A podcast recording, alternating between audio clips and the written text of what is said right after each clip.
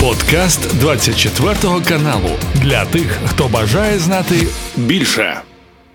Детальніше про наслідки того, що відбувалося на Одещині і в Одесі, в Одесі, зокрема цієї ночі, через якраз атаки шахедів російських. спілкуємося із Сергієм Братчуком, речник Української добровольчої армії Південь з нами на зв'язку. Пане Сергію, я вас вітаю. Слава Україні! Героям слава, слава Збройним силам, вітаю. Я тут хотів би власне розпитати про наслідки цієї нової вже атаки по Одесі і регіону. Ракети Онікс бачимо, були задіяні і шахеди у великій кількості. Власне, прямо із центру Одеси доволі такі неприємні кадри. Ми бачимо пошкоджених будівель, вулиць. Якими були наслідки цієї атаки?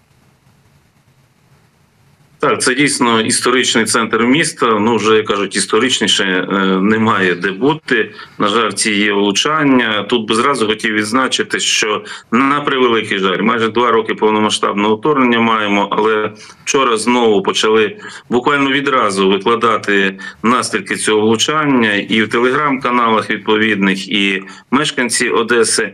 Е, я думаю, що просто забули або хтось це робив все таки спеціально. Я думаю, зараз служба безпеки України. України буде з цим розбиратися.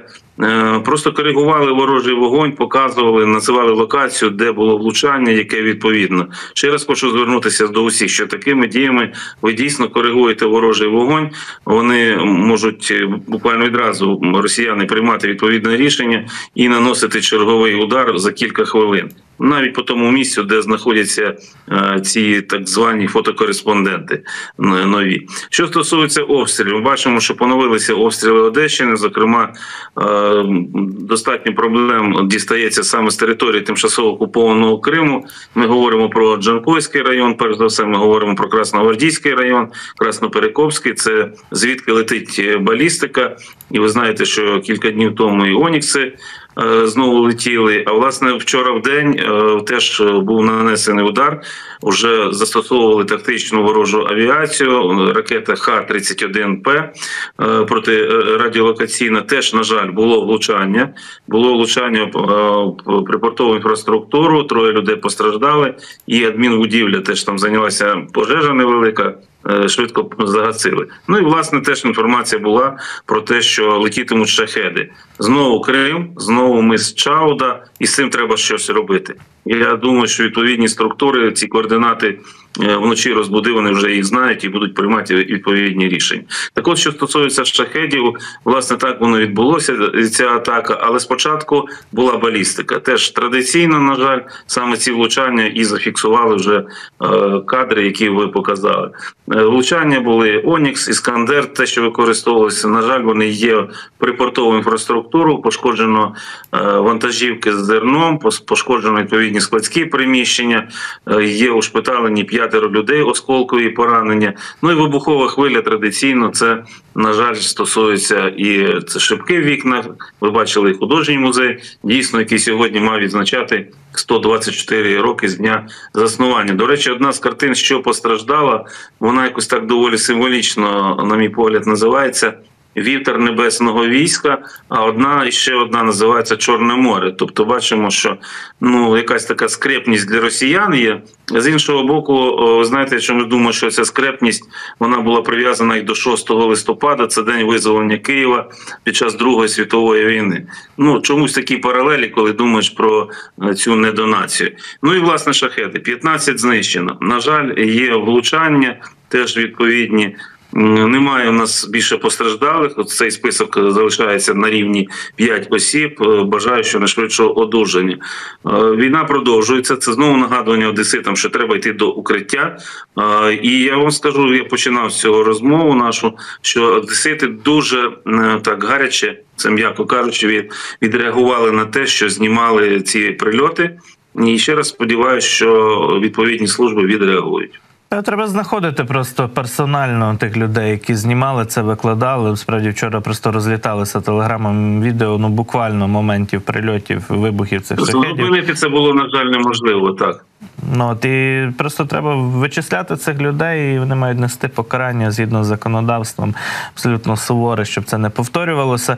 Я хотів би ще Сергію вас запитати про сам стан музею, тому що що мене здивувало, зокрема, що постійна експозиція вона розташована далі у залах виставкових музеїв. Багато музеїв країни, ну наприклад, навіть ті, ті, що далеко від лінії фронту, у Львові, зокрема, точно знаю про цю ситуацію. Підтверджено, що поховали свої експонати у сховища якраз через загрози можливих обстрілів, шахедних атак. Тощо е, тут же ми бачимо, що експозиція на місці. От міський голова оглядає зали, які пошкоджені, і картини, скульптури вони розташовані там. Хоча Одесу дуже часто атакують і шахедами, і ракетами.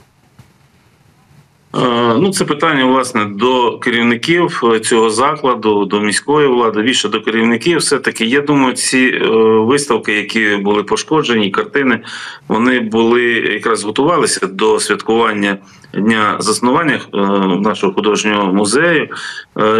З іншого боку, прекрасно розуміємо, що можливо та неможливо, навіть точно такі виставки потрібні, не дивлячись на ці обстріли з одного боку, з іншого питання безпеки дійсно е, мають підтримуватися на належному рівні. Я думаю, що це е, ну обговорять в тому числі і ті, хто за е, цю тематику відповідають, е, для того, щоб не було наступного разу якихось пошкоджень. Сподіваюся, що всі ті картини, які є в цьому списку, він доволі таки великий цей список. Я його бачив.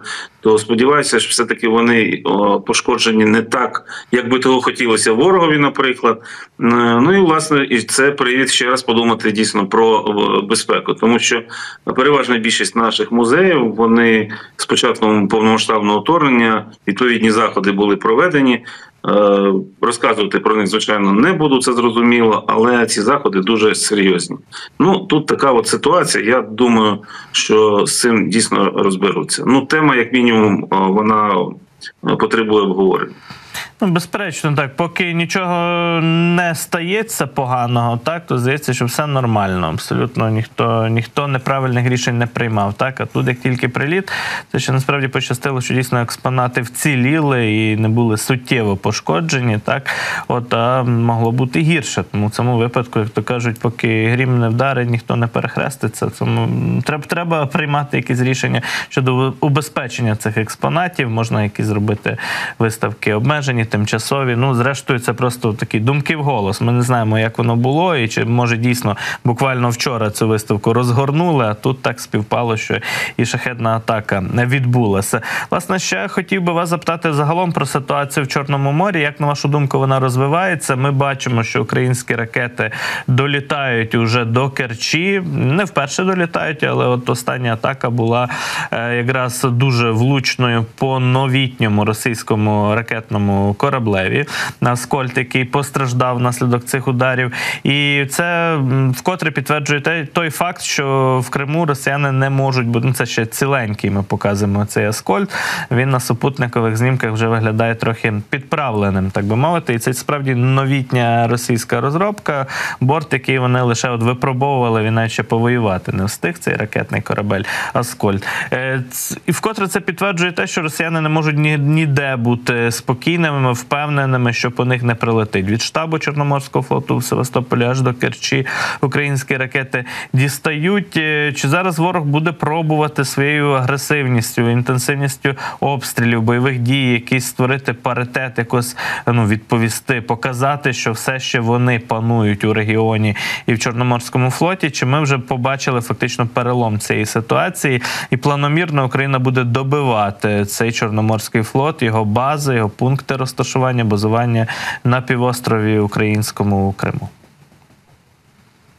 Ну, якщо говорити про сам малий ракетний корабель, дійсно там пускові установки, це 8 калібрів. Ну серйозна зброя, ще й новітня е, розробка. Але тут згадується, пам'ятаєте, можливо, е, як ви судно назовете, так воно і попливе. Перепрошую, що російською мовою. А це власне до того, що не треба нашими історичними іменами називати своє залізяче. Аскольд це наше, і забирати його не треба. Бачите, е, ну така історична помста можливо. Це про скрепність. Вони мене почують, я сподіваюся. Що стосується вже більш серйозної відповіді на ваше запитання, воно дійсно містить кілька моментів, дуже важливих, на мій погляд. Перш за все, те, що треба діяти на упередженні, і це власне Україна сьогодні демонструє і демонструє вже не перший місяць саме в Чорному морі на території тимчасово окупованого Криму. Ми дійсно говоримо про витіснення і знищення паралельно Чорноморського флоту Російської Федерації, про знищення інфраструктури Чорноморського флоту. Це надзвичайно важливо, на мій погляд, тому що цей флот він забезпечує не лише власне сам себе, а давайте задаємо бази зберігання пального, БК і так далі. Тому подібне, це те, що працює в тому числі на сухопутні угруповання і в Криму, і е, на Херсонському напрямку, і на Запорізькому. Ну це власне і логістику вони захищають відповідно через е, тимчасово окупований Крим. Тому тут погоджуюся однозначно, треба бити на опередження. Так воно відбувається і буде відбуватися. Що стосується самої ситуації, то західна частина, північно-західна частина Чорного моря, ну вона сьогодні не є російською, слава Богу. Я думаю, ну найближчим часом та й взагалі не повернемося до цієї ситуації.